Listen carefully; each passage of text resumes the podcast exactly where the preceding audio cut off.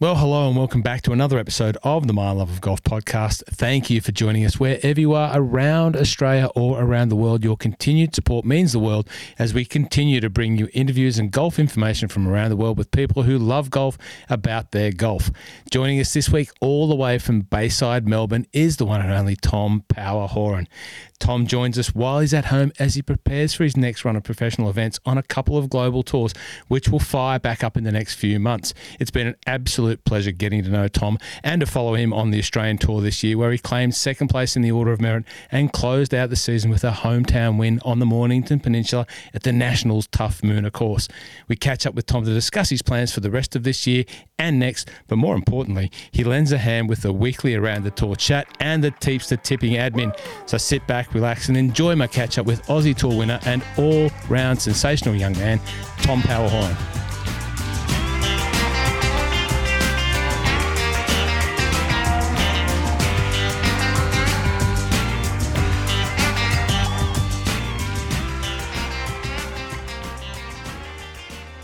Tom Power Horan. Welcome to the My Love of Golf podcast. Uh, this is an official podcast episode. The, the, the, episodes we've done in the past were on course. Uh, it was great podcast, great material, but this is the first time that we've sat down via the power of Zoom and catching up on a podcast. How are you, mate? It's great to see you. I'm great. I'm great. I uh, enjoyed it last time, the little, I guess, uh, light version, we might say. And yeah, I'm looking forward to it. Great to catch up with you. Mate, um, we've got together there at uh, the Vic Open um, strong performance. We got together at the New South Wales Open, strong mm. performance. The last time I saw you, I was, you know, in raptures of excitement because, you know, my, my forecast of people that we get to play in pro-ams with uh, go on to win. Well, you backed that up, mate. You backed that up solidly, and you backed it up a, a bit quicker than some of your other professional golf uh, counterparts. You you backed it up within weeks. Um, when I saw you down at the national winning down there, and that was a you know I don't get to know the players that I play alongside with. It's pro am, it's see you, thanks, bye. It's been nice, but I felt like I got to know you a little bit better. You gave us the time mm. on the fairways, and it was great to see you down there picking up that win at the Moonah course at the National, uh, which was turned out which was turned out beautifully. Uh, you've probably told the story many, many times about that win and that day, but. Uh, for me, it was great because I could pick your family out in the crowd. They were all dressed in mm. the Sunday green, and uh, to see your mum, your dad, and their Scottish friends, and then your sister and your girlfriend, and and then to see you uh, win, it was awesome. Uh, how's how was that weekend for you, mate? Let's open it up with talking about that. Yeah, it was pretty crazy to be honest. I mean, I've been playing pretty well, obviously, but you know, you never you never know. Um, I played a lot of weeks leading up to that week, so didn't play much of a practice rounds before it, and yeah, it was just sort of one of those ones. I just got off to a good start during the week, and and then got myself into position on Sunday, and and and you know, I was pretty close to. I think I was leading on this last round with John Lyris, and we both got off to a great start, and there was a lot of birdies and a couple of eagles, and it was great. I mean, it was a lot of a lot of excitement. And a hole in one. Yeah, just managed that one. Yeah, just snuck that in there. So um, I feel like I was due a little bit. I hadn't had a hole in one in seven years, so I feel like that was uh, it was good timing anyway. Um, but yeah, I mean, a magic week to to have my family down there to watch it. Um, you know, about an hour from home, they all come down and had a watch. You know, it's um, professional golf. You're away a lot, play a lot of tournaments on your own, or you know, traveling with other guys and, and to have your family to there to watch it, it's it's definitely a little bit extra special for sure. Playing with Johnny Lyris, now a seasoned competitor and a very, very good mm. golfer in his own right, based out of Sydney. How, do you know John pretty well by now? Yeah, I feel like I do. Yeah, I mean, we've played a, a number of times now. I'm not sure when I first met him, but a couple of years ago. But I feel like I'm he's he's improved a lot. I mean, he played a, had an amazing season.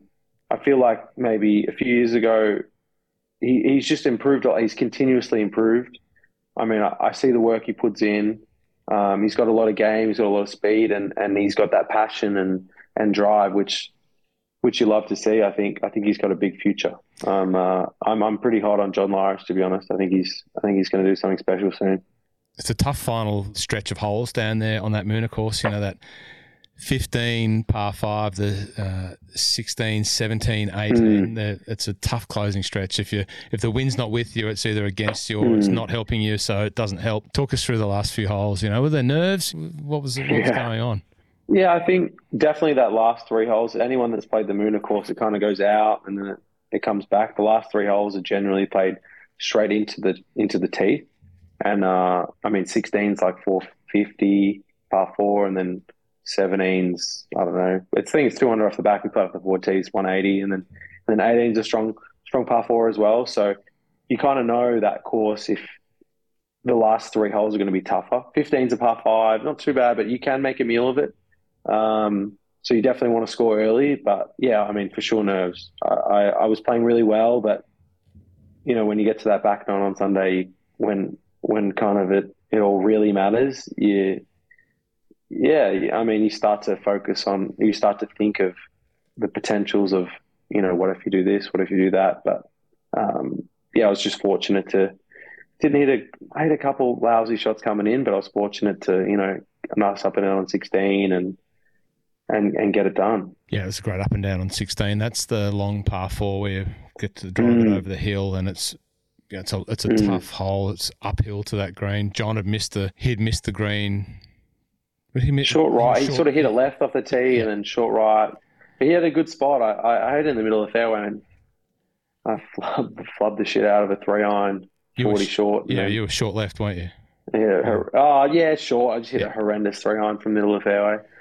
But yeah, it's just one of those ones. Yeah, just, you know, hit a good shot and hope for the best. Was that when your biggest win of all of your professional wins so far? Um, I think hard to judge. I mean, I feel like they've all been. I've had. I mean, I've had three wins on tour, and they've all been a little bit different because when I first won in 2019, I, I sort of I'd stopped playing golf for about a year, and I just sort of it was my second tournament back, and I kind of wasn't really sure what I was going to do if I was going to play or not. And I sort of won out of the blue to be like, oh, maybe you could, maybe you should do this for a living. And then, um, and then when I won in, Sort of refocused a bit, and then COVID hit, and then, and then when I won late last year, it was like, you know, I hadn't had a top ten in in a number of years, probably since that win in in 2019. So that was again a big win for me, a bit of a confidence boost, you know, to to play well. And I've been playing well, but I hadn't had a top ten in so long. It kind of you kind of you don't you almost don't know what it takes. Sometimes you, you just feel like I'm playing well, but I just don't understand because I'm not getting the results that I think. And you think that oh, you just have to play so amazing to win or top ten. So that was a big week, and then the national, obviously, to finish the season was was was pretty great. So I mean, that's a very long answer to a very short question, but um, I think they're all a little bit different, to be honest. Perfect answer to a to a question. You know, like I often wonder, like because you had sort of that series of top ten finishes and got close, but do you become satisfied with those? You know, checking the bank, uh, great points for the the ranking points. Is it more? No, I'm not satisfied. I want to win. I should have won. Could have won. Or is it like, no, this is good. It's trending the right way. It's def- it's a bit of both, to be honest. I think it's great to to play well consistently. I think any golfer wants to play golf at a consistently high level. Everyone, you know, from from the 27 handicap to a professional is like, I just want to be more consistent. And like honestly, I reckon from yeah that that win in Gippsland in in la, in the last year, like I haven't had a top 10 in in years, and so to win was great, but to just a top 10 and then I think Cobram Barooga, which was probably two starts later, was like a top ten. I'm like, well, that was that was good, and then and then I just went on a bit of a run, and and it's it's great to play well, but at the same time, it's like, oh, that's just you know a couple shots here or there, or you know, New South Wales Open to me, felt like I played really great. I think I was around the lead, maybe leading after two rounds, and and I hit the ball well enough on the weekend, but I just didn't chip chip it close enough, and I didn't hold the putts, and and David played great, and he won, and that was one of those ones. It's like, ah, oh, that's so disappointing that I didn't win, but at the same time, it's like that's amazing that you still finished that. So it's it's hard mentally. You kind of you don't want to be too hard on yourself. You want to be harsh, but at the same time, you kind of want to be your best friend, and and so it's a bit of bit of each, to be honest. It was when you, when you reflect back on that, you know, the cream was cert- of the last season was certainly rising to the top at the pointy end of the season. You know, with Mika winning that, you know, you mm. in uh, was it thir- was it third or fourth you finished there? But yeah, something like something that. Like that yeah. yeah. and then yeah. you know going on after that. I don't want to think that you th- to think that I've got you under false pretenses, but there's a bit of admin that you've got to help me get through. All right, because you know this isn't just the Tom Power Horan interview. Uh, we've got to do the, the, the, the, run through of last week's events and a little bit of chat about the week's golf coming up. We've got this thing Beautiful. called Teep, Teepster. There's about 100 people that do our Teepster, which is a one and done tipping competition. So we've got to give the people, uh, let everyone know who um, where the rankings are. So, hey, last mm. week uh, we had the Rocket Mortgage where Rickie Fowler won. Mm. Now, it wasn't that long ago that Rickie Fowler, we weren't talking about Rickie at all. You know, he was off mm. in the doldrums, and then obviously he popped his head back up. Well, he's been playing very well this year, but mm. um, he had the very close but uh, poor final round at the US Open. But then he goes mm. and gets a win, first win in a thousand and something, you know, weeks uh, on tour. Um, mm. you know, when you reflect on, you know, you're a lot younger than me. When you fl- reflect on Rickie Fowler, um, you know, what's your memories of Rickie? I mean, he's always been amazing. I think when I was getting into golf, he was really, you know, starting to kick on. He was amazing. I, I remember, I mean, this is a long time ago, but maybe the year that Rory almost won the Masters, 2011, I think maybe thereabouts, yeah. No, I reckon early. When was Rory's first major? 20, 2008? Remember when he hit the hook off 10 or something? And I think, I reckon he was paired with Rickie and Jason Day, and, and it was like three young guys, and mm. they were just, you know, young and carefree and amazing. And and he's always to me. I used to use Cobra stuff and and Puma clothes, and and I mean, what an amazing role model. Um, I think he's he's play, but his temperament as well. Um, always a big fan. Always always a massive fan of Rickie Fowler for sure. Uh, he certainly continues to endear himself to the the young people who still look up to him and older fans like me who just think it's great that Rickie won. I interviewed Luke Elvy last week and you know we mm. briefly talked about Rickie's resurgence, and you know he said there won't be too long until he wins. Well, it was it was only 48 hours uh, after that that he won. So it was good to see uh, Rickie win in in that event. Obviously, yeah, there's still a great field, but it's not one of the elevated events, so some of the big guys not there, all that sort of thing. But for him, you know, obviously gets all the benefits of tying up a win and everything that else comes with uh, with that. Then we had the British Masters uh, at the mm. Belfry, at the Belfry. Tough, uh, played pretty tough. Now it was won by a young fella from across the ditch, as we like to say here in Australia, uh, Daniel Hillier. Now, I don't know too much about Daniel, but we always, when we talk about the European Tour or DP World Tour, his name always pops up when we do the rundown of who was in the event from Australia and Daniel mm-hmm. Hillier. Um, you probably know Daniel Hillier better than anyone that I've spoken to on the podcast. Do you, do you know much about Daniel and his golf? I've played with Daniel. I, I wouldn't say I know Daniel super well, but I've played with Daniel, I reckon, 2016 or 2017 New South Open and maybe Oz Open um, when he was an amateur. I think he had an exceptional amateur career. I think he might have won the World Junior or something like that, or had a very good amateur career. And and I remember playing with him one of my first or second years, and I was like, this kid is you know exceptional ball striker. Um, you know, a very very nice kid, very polite. Um, and I think you know he started his career pretty well. It's one of those ones I think he went to. I'm not sure exactly, but I think obviously went to tour school and he he's had challenge tour status the last few years. I think he won there maybe a couple of years ago, um, but he didn't quite finish the top 15.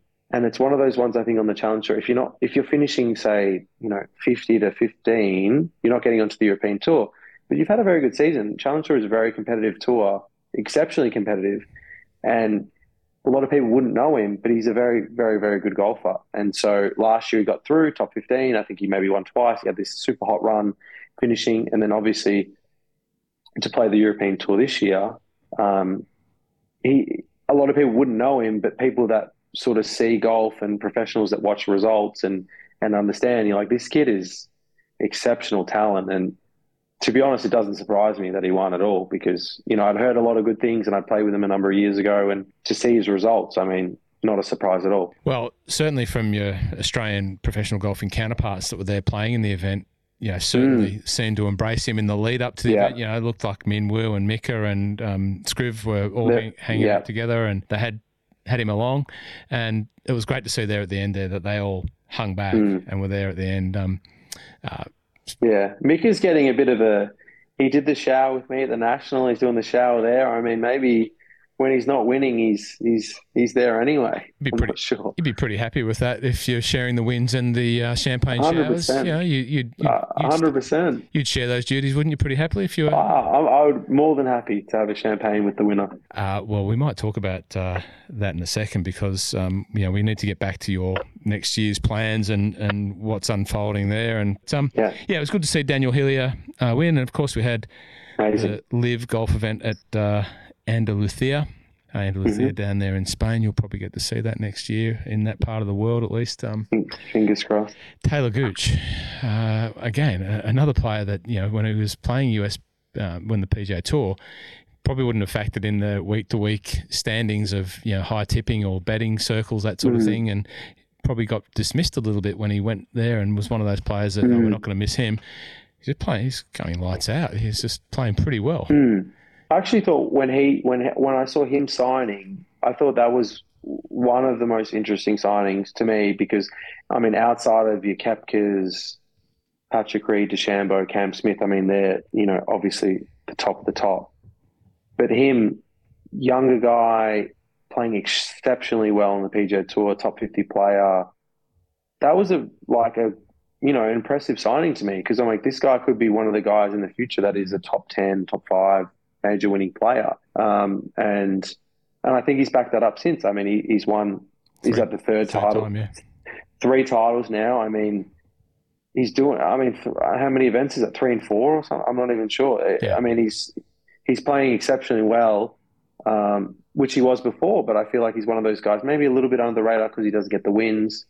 Um, but yeah, it's going to be interesting to see how it all plays out when he when he you know hopefully the rankings work out and he gets into majors properly and everything because he he does seem like a top ten player in the world. I mean, he's beating a world class field, so there's there's no reason why that he couldn't do it in a in a major. No, you're exactly right. So, he, and he beat some great players. You know, it was good to see Bryson playing well, Mm. um, playing some back. To, you know, a lot of people saying back to the Bryson of old, playing some you know great shots from in and around trees and just keeping the head together. Um, okay, Yeah. that was live. Uh, Tom, so we've got the Teepster results to go through. Everyone loves to know who's picked who and how they're faring in this uh, one and done competition. Just for your benefit, one and done means if you pick Rickie Fowler last week, for example, you don't get to pick Rickie Fowler Mm. at the Scottish Open, which he is a past champion of, as an example. But many uh, many people seem to to back Rickie in. Um, a number of people picked up one point five eight four million dollars, which is the prize money that was on offer, and that goes towards their purse. Uh, I don't know all these people because they have names, uh, Tom, but Cheeseman was the number one pick. He picked Ricky Lee, Mm. uh, Three Wood Pete, Chipper, Dion V, Three Wood Pete. We've got some great names here. Don't worry. Uh, the golfing tattooist. No, one he he gets called out every week. The golfing tattooist. Um, when you want to get a tattoo, uh, Tom, uh, you have to go to the golfing tattooist. All right, he's here in Melbourne. Dan Okay, Dan he's in Melbourne. Dan Maudsley his name, and he is one of the sickest Yeah. tattoo artists that's going around. Works in a tattoo studio that's full of mad golfers and mad tattooers. Uh, Dan Maudsley picked Rickie Fowler. He's absolute phenomenon because he's leading the whole thing. But not many others. Few people picked Collin Morikawa. One person picked Collin. Two people picked Collin Morikawa. Some people picked Cam Davis. That was great. Um, have a guess who I picked? Justin Thomas. Tom.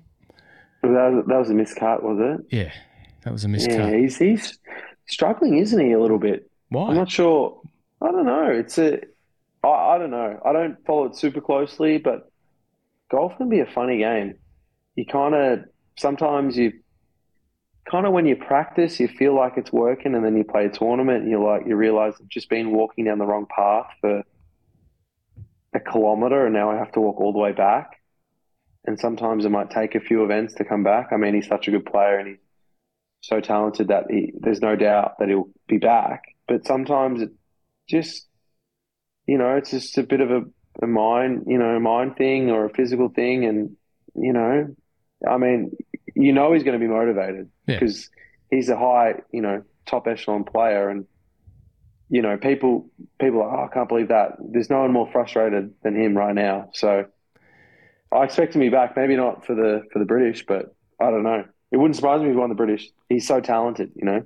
Well, he's he's one of the players that I have left to pick, and I wouldn't pick him for the Big Open, which is obviously a big money one. But I was sort of banking in that whole, you know, if he doesn't lift results wise soon, you know, he might miss out on the FedEx, which I can't remember the last. Really? Time. Yeah, come. He's like sixty. Is he that? Uh, top seventy is FedEx, and he's like sixty six or something like that. So he's got a Really? and then miscuts certainly got to help. So I sort of went with the you know positive pressure of having to turn it around, but Mm. um, as you say, it's it's maybe not that easy as uh, the average Joe It's like a, it's a funny game, isn't it? I mean, there's not many sports in the world where you get a guy like him just struggling a little bit that you wouldn't expect, and you know, other other sports you bounce back quick, but sometimes golf, it's just kicks you when it's down. Um, so in terms of the leaderboard, we've got the golfing tattooist uh, on top, and then we've got golfers and attitude. Now you know golfers and attitude. That's David Blake, the uh, Australia's very Mm. own rules expert Mm. out there. He's at the uh, Centurion this week. He was at uh, LIV Golf last week. In the thick Pretty tough, pretty pretty tough gig, I reckon. I think he's yeah, flying flying around the world, just um, doing. yeah, he, he told me, yeah, he told me it's a pretty tough gig. He was in the thick of it last week. Let's just leave Was it he? that. He was in the thick of. Uh, he was in the thick of all of his uh, trade last week, um, and I'm coming third. Uh, Tom, just to let you know, so there's a bit of Yeah. bit of substance behind my tipping this year. Okay, Uh, KT, KT's fourth and Hoops 78 is fifth. There's the top five. Let's keep going on. Um, this week we've got the John Deere. Last year's Hmm. winner was JT Poston. Do you know much about JT Poston? honest to God, I, I don't want to, I don't want to lie. I don't know a lot about JT Poston. Yeah, neither do I. Um, but his last Yeah. year, his last year's winner is uh, TPC Deer Run. It's obviously one of the long-standing events there. It's been Mm. moved. Uh, it's used. Remember last year in the previous years, the TP um, John Deere It was the- always the week before. Yeah, exactly. The week before the Open, and you know players would then, if you quali- if you won, you'd jump on the plane and they'd fly you across and They jet you over. jet you over. Well, because of the co-sanctioning with the Scottish Open now, it's been moved the week before that. So um, Mm. So is it? What is it? Just is there any events clashing with it, or is it just no, you're going to get a good feel? Yeah, it's just a standalone. So um, Th- this week Scottish, then British.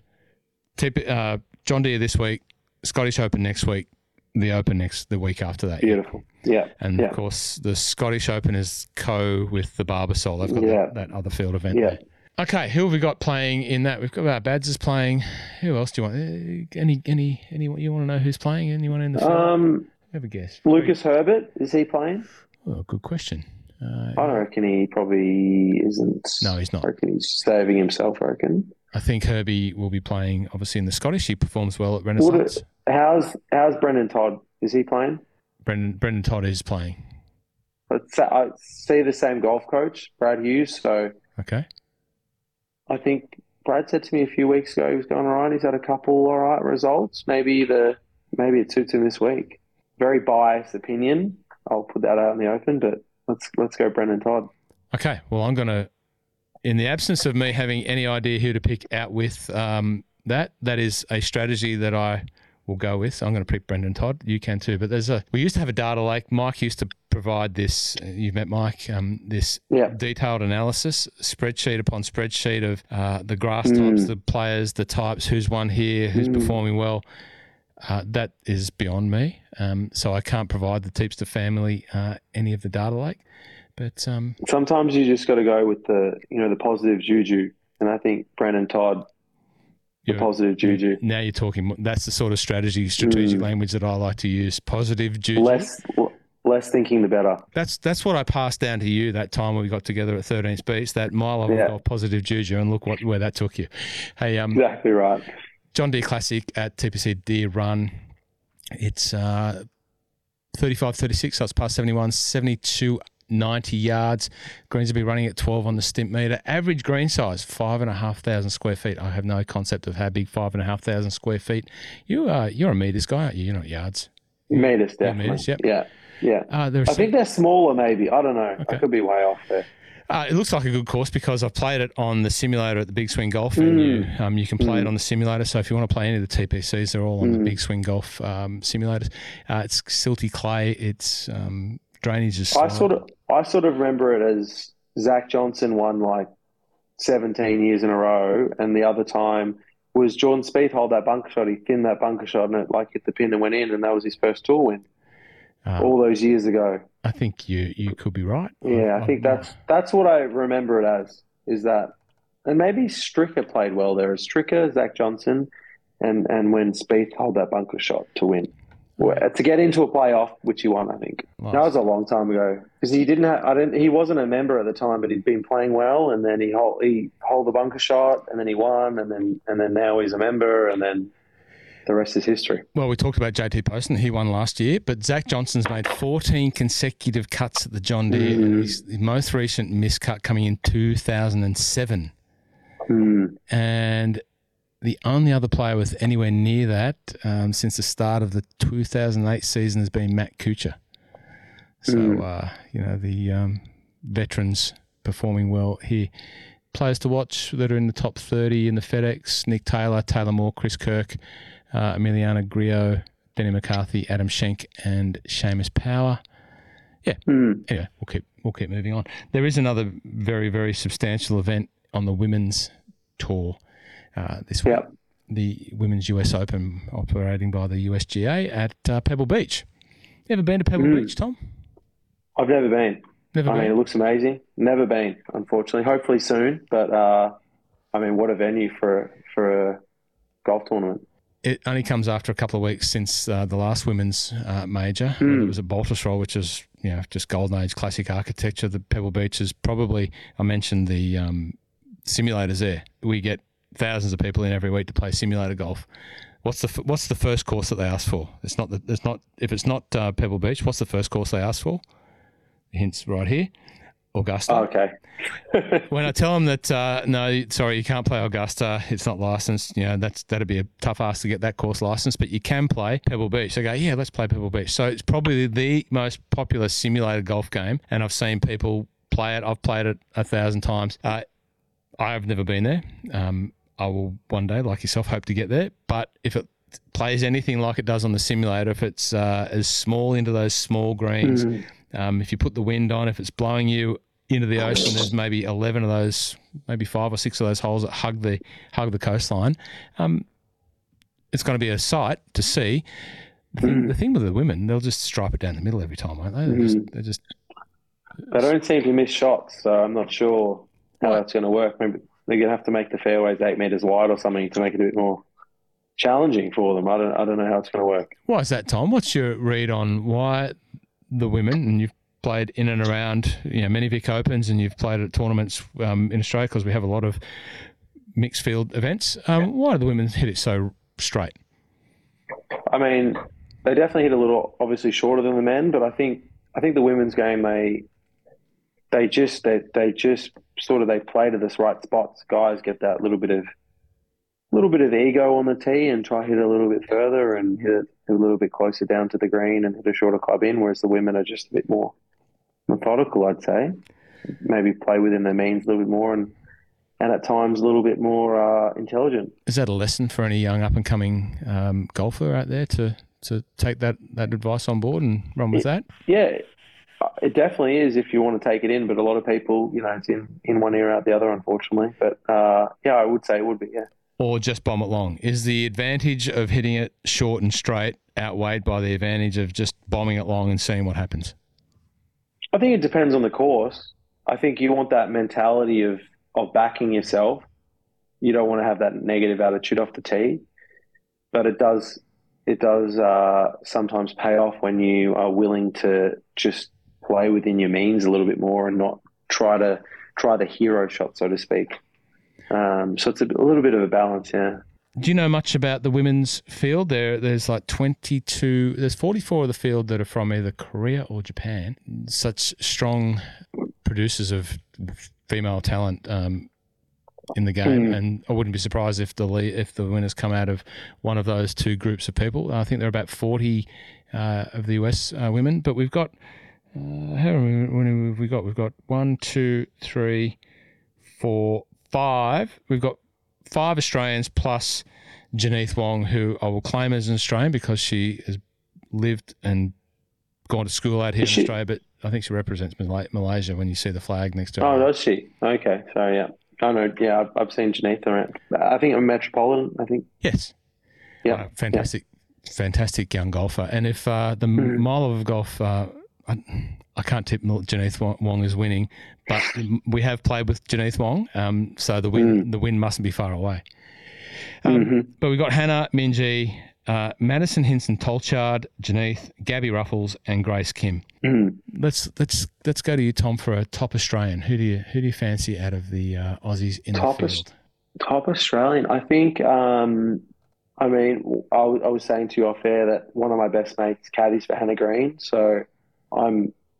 I know Hannah Green separate to him, and I'm a big Hannah Green fan. I'm a, I'm an even bigger Hannah Green fan because of my relationship with her caddy. So I think it's always hard to go past her. I mean, at the same time, Gabby Ruffels. I've been following her. She's had two wins on the Epson Tour. I caddied for her one week in two years ago, and and she, you know she's been playing great, and and she will be playing the LPGA Tour next year until you know it, it's a it's a foregone conclusion probably. So um, and then Grace Kim's got a win this year already. So um, and then Minjee's you know Minjee's Minjee. So it's kind of Defending champion. it's a tough Def- one. Defending US Open Def- champion. defending champion. So it, that's a tough one. I think um, I'm going to have to say Hannah, just because, uh, just because, just because of my buddy, and I think he bought, might have bought a house and he's trying to pay off a mortgage. So let's let's go, Okay. let's go, Well, let's go, Hannah. that, that's Juju Juju esque uh, Juju esque tipping again. yeah, mate. that's that's that's more than one person that needs the juju. So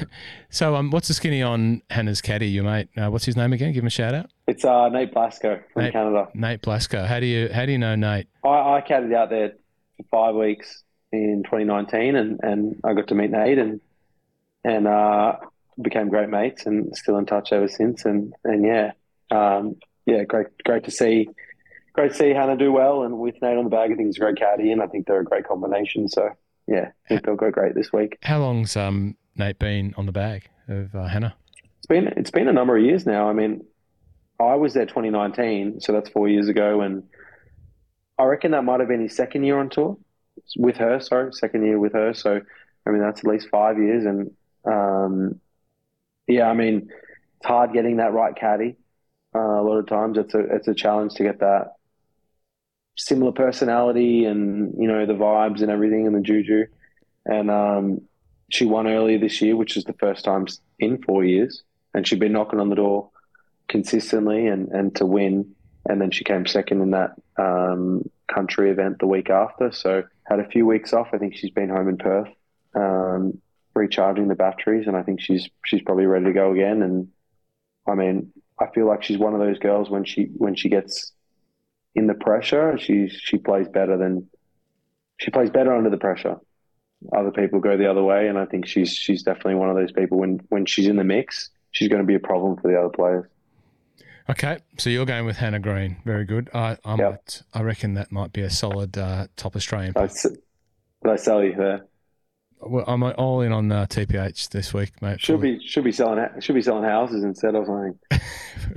I'll, I'll, I'll invest, like take my money now. Uh, Tommy, um, but you you know uh, Hannah's partner uh, Feltz, Jarryd Felton, quite well. He's one of your Australian Tour com- playing um, compatriots. Uh, Mhm. Has Feltz going? Have you been in touch with Feltz? You stay seen him? Been where's he been at? Uh, he's been on the challenge tour. To be honest, I haven't spoke to him. I know he's been playing on the challenge tour. I haven't. I have to say, I haven't haven't been following the results. Um, I mean, he's been a very good player for a long time, and um, he's just one of those ones. It's like there's so many good players out there, but if he plays well, he, he could play. He could win anywhere. You know, so um, yeah, I don't know. I, I, he's one of those guys. He's so talented. It's just a matter of time to me. Okay, You know, it's just sooner rather than later. he's still so he he's been playing a most of this year since the end of the tour, the Australian Tour and Challenge Tour, right? Challenge tour. He got to. I know he got to final stage. I, I played at the same venue as him at second stage in Europe last year, and he got through. I think he almost won that stage. And he's got challenge tour, and he's been playing out there. Yeah. So, um, yeah, So he one of gets those ones. Did he get Challenge Tour as a result of his standings in the DP World Tour qualifying? Is that how you, is that how you pivot I that? I would have thought generally if you make final stage, and I think he made the cut in final stage, Mhm. you get some sort of partial challenge, and it, it's it's kind of so complicated. And to be honest, I don't follow it super closely, um, but I know he's been I know he's been playing out there. I think he might have been in America with Hannah recently, Right. um, but I know he's been playing out in Challenge Tour. I mean, he's just he's been such a great player. I mean, I don't know how many times he's won in Australia. He's probably won five or six times, and he's not that old. He's, he's got to be 26 or 27, I'd say, and it's just it's just a matter of time before he, he plays well internationally and gets himself on the European tour or the PGA tour, or you know, does really well. Well, you may get see him next year if that is the case. Um, and we'll start talking about that now. But we've got one more event, two more events. We'll just quickly go through. Uh, LIV Golf obviously returns this week. It's back to back weeks for LIV. Mm. Uh, goes to London. It's the Centurion Club. Oh. Don't know too much about the Centurion, but uh, you know, I'm sure that the infrastructure, the music boxes will be pumping on every tee. Um, I'll be keen to see how many of the Londoners and the uh, the UK golfing cohort turn up. Are they going to do another Adelaide? We'll wait and see. Um, mm. All things I'm led to believe it's the ticket sales were pretty good. So um, let's see how they turn mm. out. Once again, we've got Blakey over there. We will might touch base with Blakey and share a few of his pictures. Yep. Hopefully, he keeps busy again this week. Um, but the DP World Tour goes to Denmark, made in Himmerland. Do you have a uh, more discerning eye over some of these events now on the DP World Tour now, being that you have one of the three DP World Tour cards that were issued to the Australian Tour players? A little bit. I mean, my my season doesn't start till November, till next season. So I'm hoping to get into next year. I actually did ask for an invite, but must have got lost in the mail coming back. But um, I think Micheluzzi's playing this week, and and some other Aussies are playing. So yeah, it is a little bit different now thinking of the opportunity that I might get next year to be able to play and, and have a look. To you know, it's not the same seeing it on TV, but it is something mm-hmm. to see how players play certain holes. And it, I, I, know I've seen that tournament before. I think one of the par threes are quite a short par three, and they have the crowd around the green. Everything's very exciting. So, and I've, I've spoke to a couple of people that have been before, and it's a it's a beautiful place in the world and, and a very exciting week. So. I'm definitely going to be tuning in. It looks like a course that's sort of it's not certainly not Links course, definitely not. But mm. it, just looking at it topographically, it it's has a an Australian sort of vibe about it. It could mm. like Thirteenth Beach sort of creek course mm. sort of look. Um, anyway, interesting to see. I was just curious to see if you casting an eye over some of these DP World Tour events a little more now. Um, so let's go back to you. We started off by talking about you know that great Sunday down at the uh, National not too long uh, ago. But what's been keeping you busy since then, mate? It's uh, you're still here in Australia.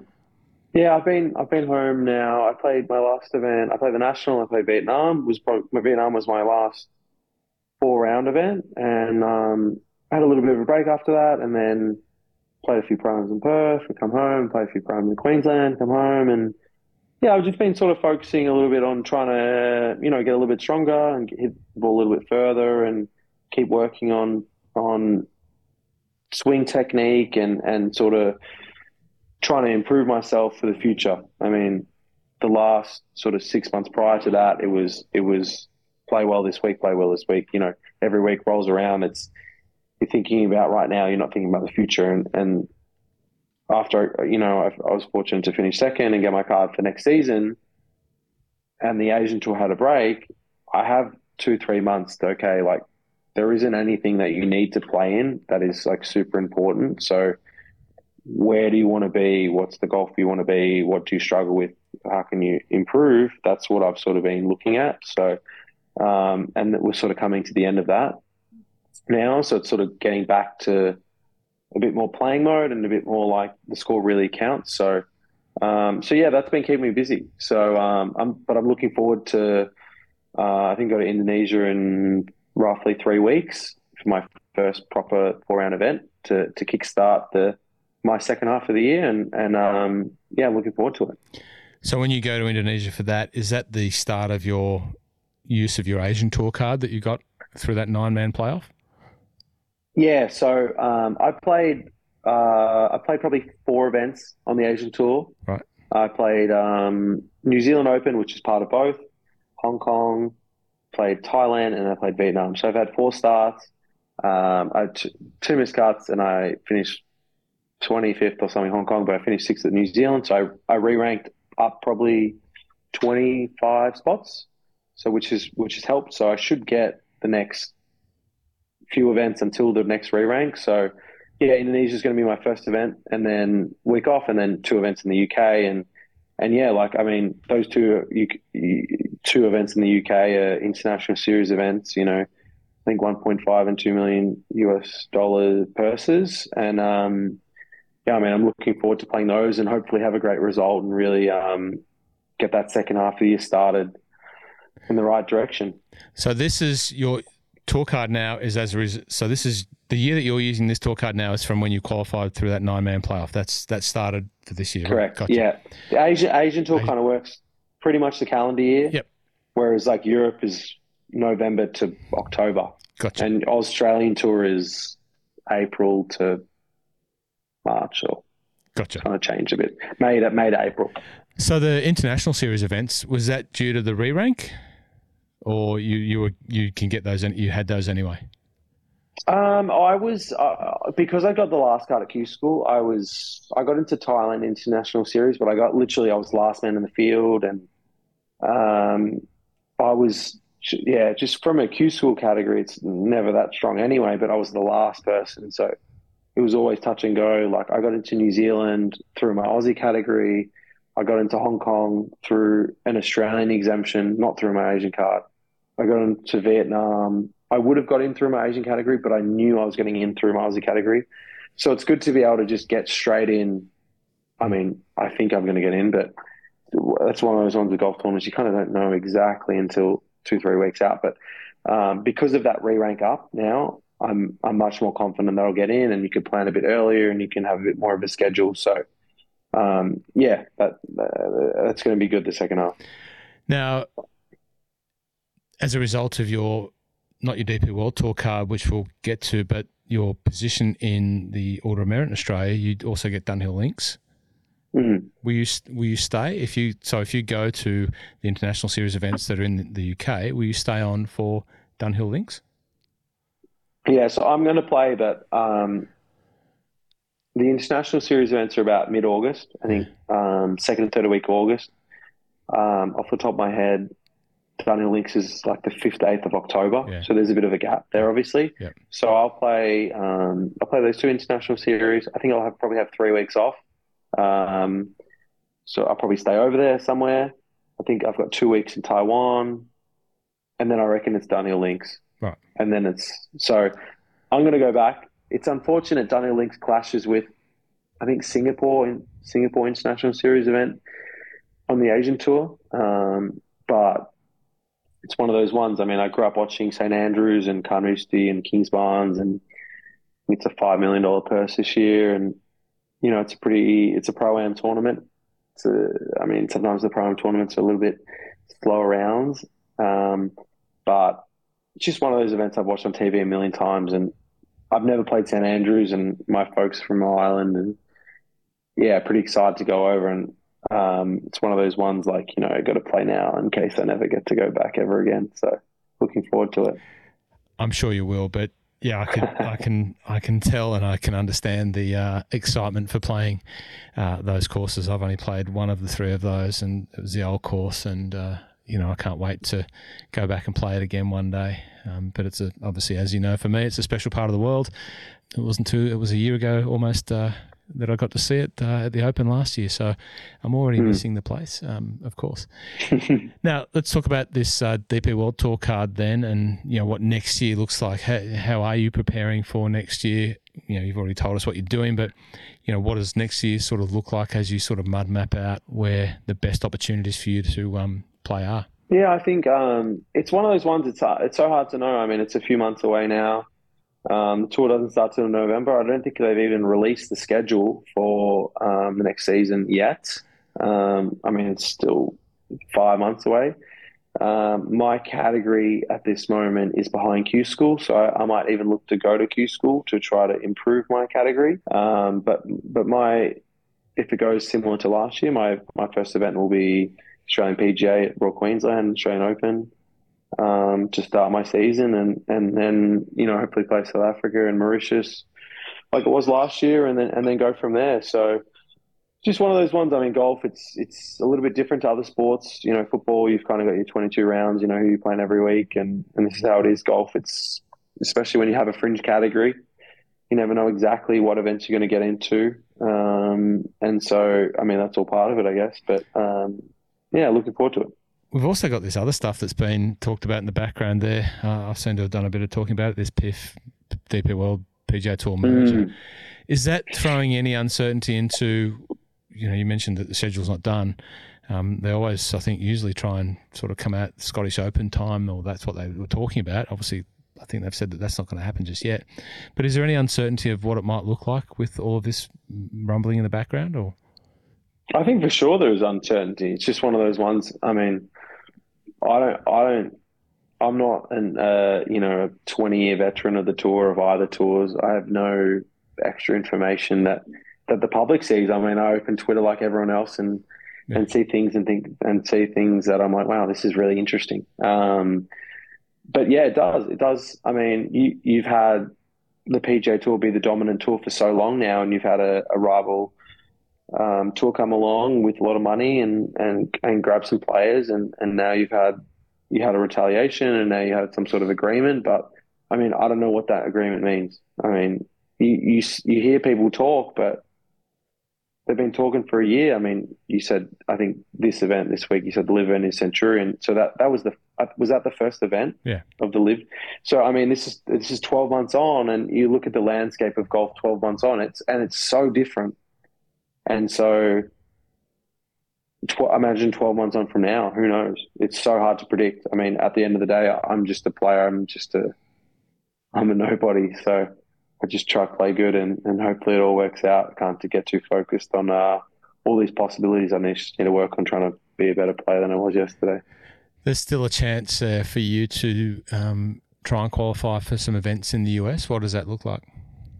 Yeah, I think um, it looks like, unfortunately, they've changed the criteria for getting into final stage. Previously, top five on the Australian Tour, Australian Tour to America got into final stage which guaranteed you membership and maybe a couple of starts. But um, it looks like it's only going to be the winner this year. So second and second to five will have to go to second stage, which is a bit of a bummer to be honest. Um, but it is what it is, and um, unfortunately as well, second stage clashes with a lot of events, and just really messy when you try to jump around tours. Um, so I'm going to have to wait and see. Um, you know, I love, I, you know, I want to play in America. That's, I love to play there. I, have spent some time there, I've great memories there, and um, yeah, that's where I want to probably end up. I mean, LIV Tour is great as well. Happily play there, um, but you know, I don't want to compromise the European starts that I've got um, to play second stage um, when there's nothing guaranteed.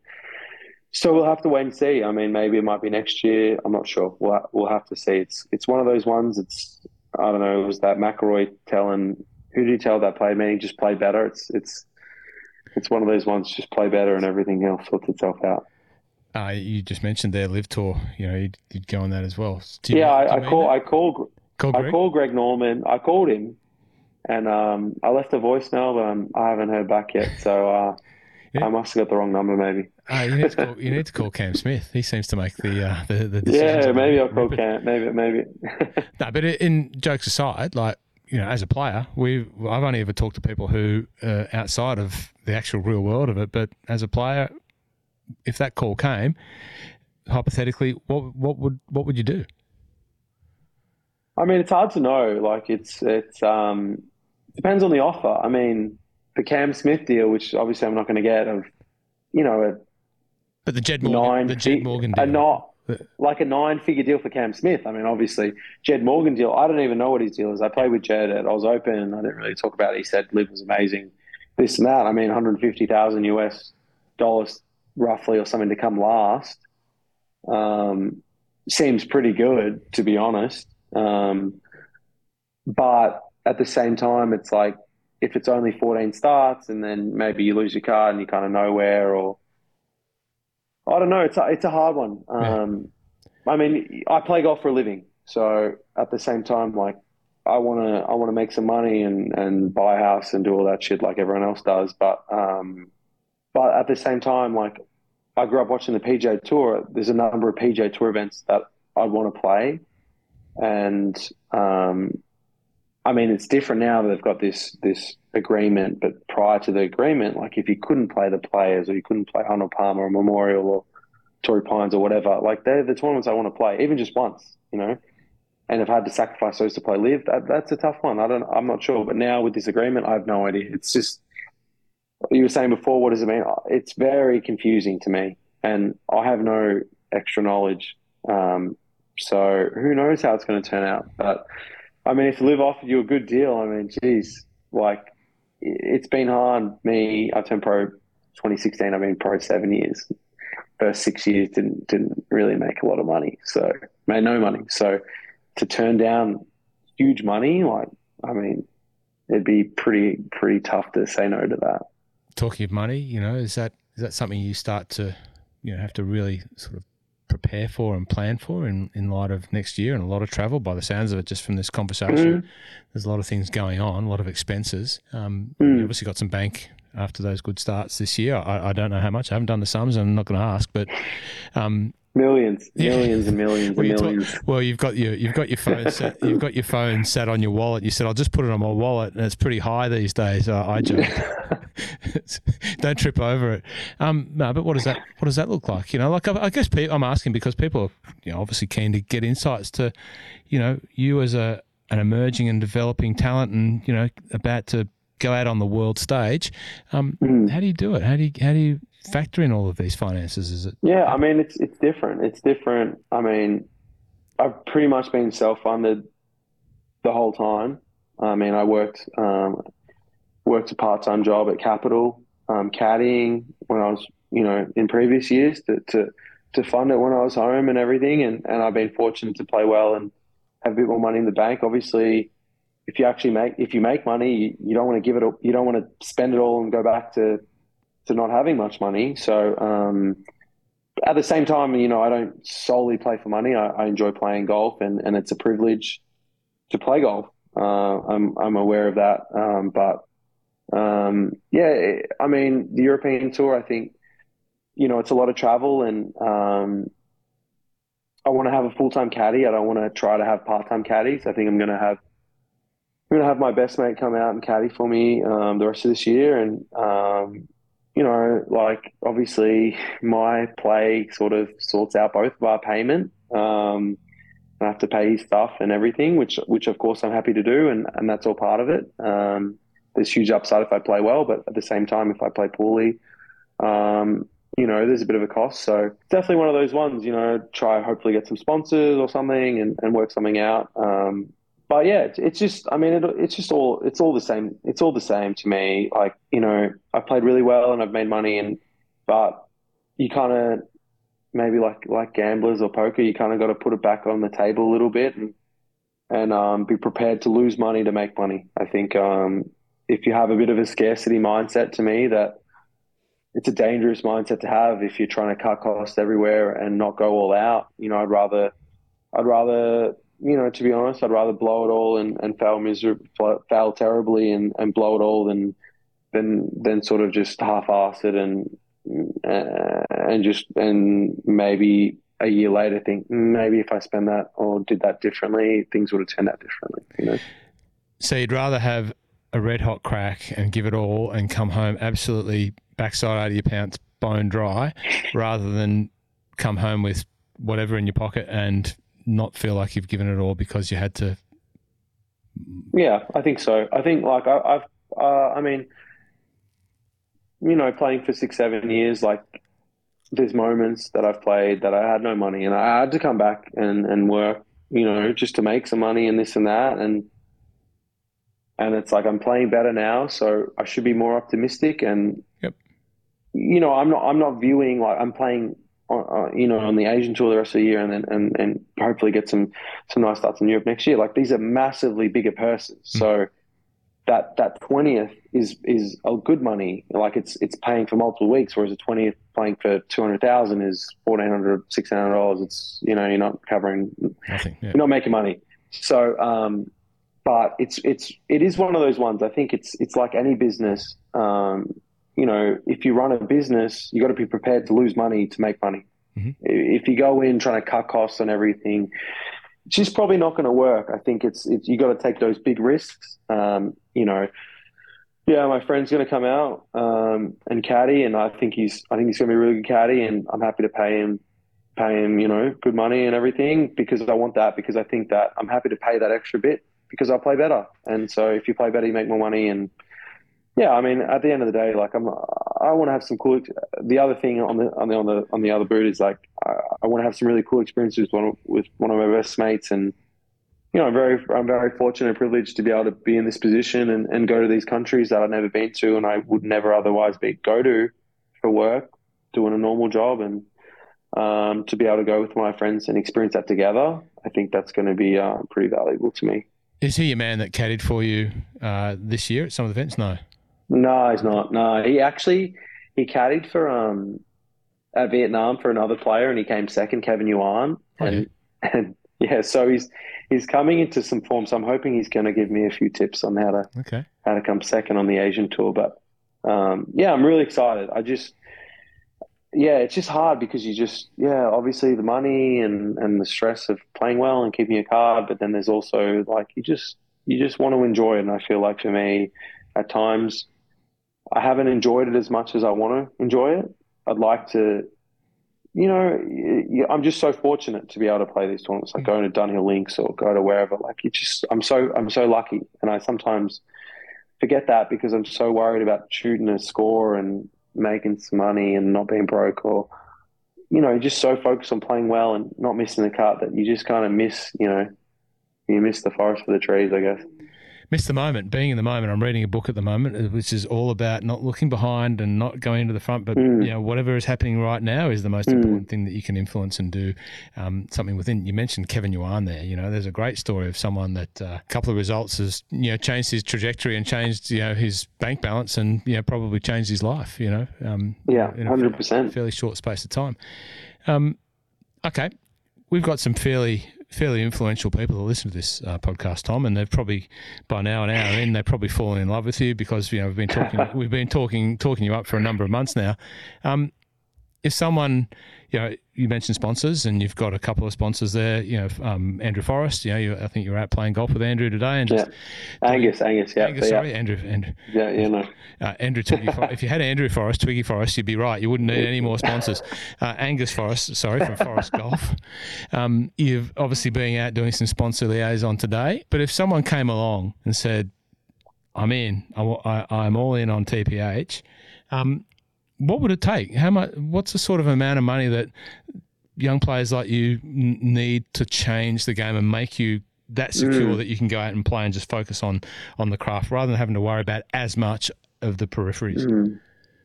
I mean, that's a hard question. It's hard to put to put a number on it. I mean, I don't know. Like to to answer the question really indirectly, I think you know I'm probably looking like I'm going to spend a hundred to 150k next year on my expenses. So, you know, I mean, I've got very limited sponsors. I'm not so anything is better than nothing. But um, it's a hard one. I mean, it's like I, have just I've just been able to make a little bit, so I have a little bit in my account now that I don't have to be as as vigilant and I guess the confidence. I mean, ultimately, I guess the confidence doesn't care. Uh, the the confidence. I don't care how much money I have behind me, and it's more how I play. Mm. And I think um, it is nice to not have to look at the account as much all the time.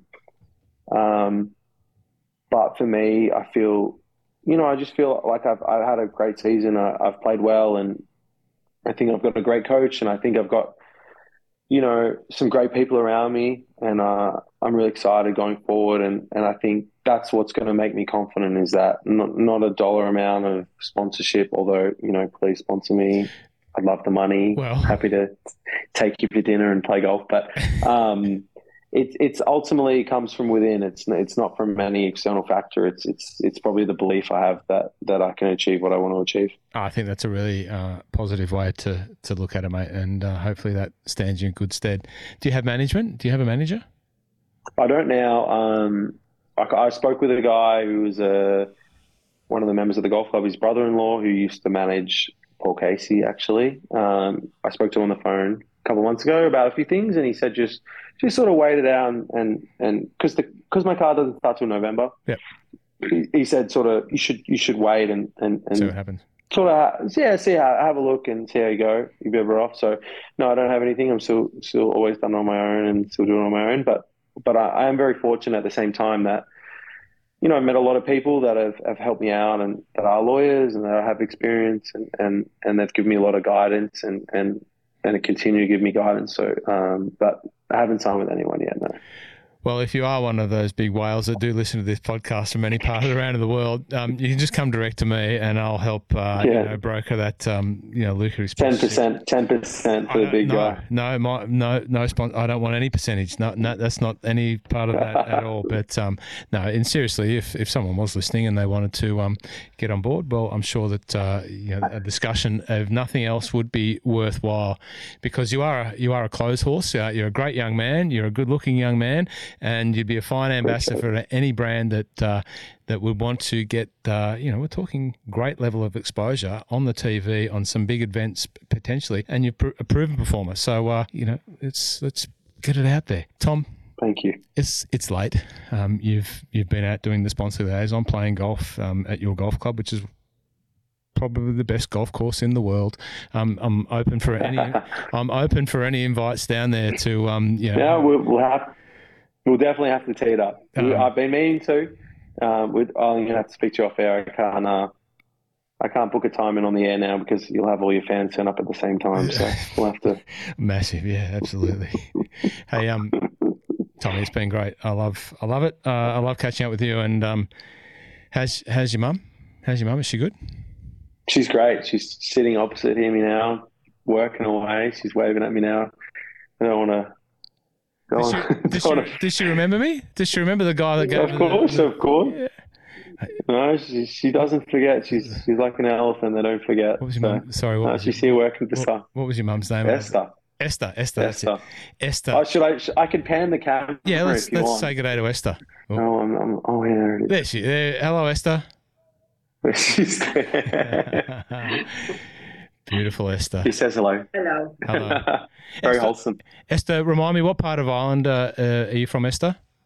She's she's from Wexford. Wexford. Wexford. Wexford. That's, yeah, was- couple hours couple hours south of Dublin. That's right. She says she's a yellow belly. I don't know what that means.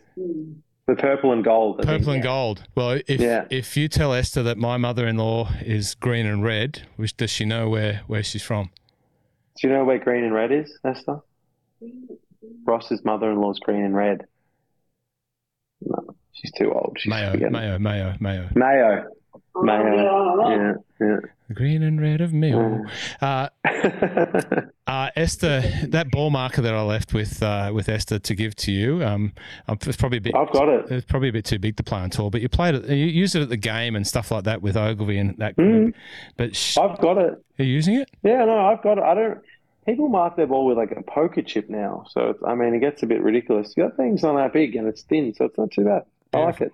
Well, your mum, your mum rubbed that for dear life as you were um, trying to get up and down, and then ultimately going on to She- win. She She took the shine off it, I think. she rubbed every bit of that Wexford juju into that uh, ball marker that day. So I hope you do get to use it, and it does bring you a good a good bit of luck because um, it uh, it's a special one. So I'm glad to have passed that on. Um, very good, Thank you. Tom. Thanks for joining us. Um, No, let's stay in touch, and uh, we'll do it again, eh? 100%. I'm looking forward to the next time. Thank you so much for having me. Always enjoy the chat. Tom Power Horan, you're a star. We'll see you next time on the Mile of Golf podcast.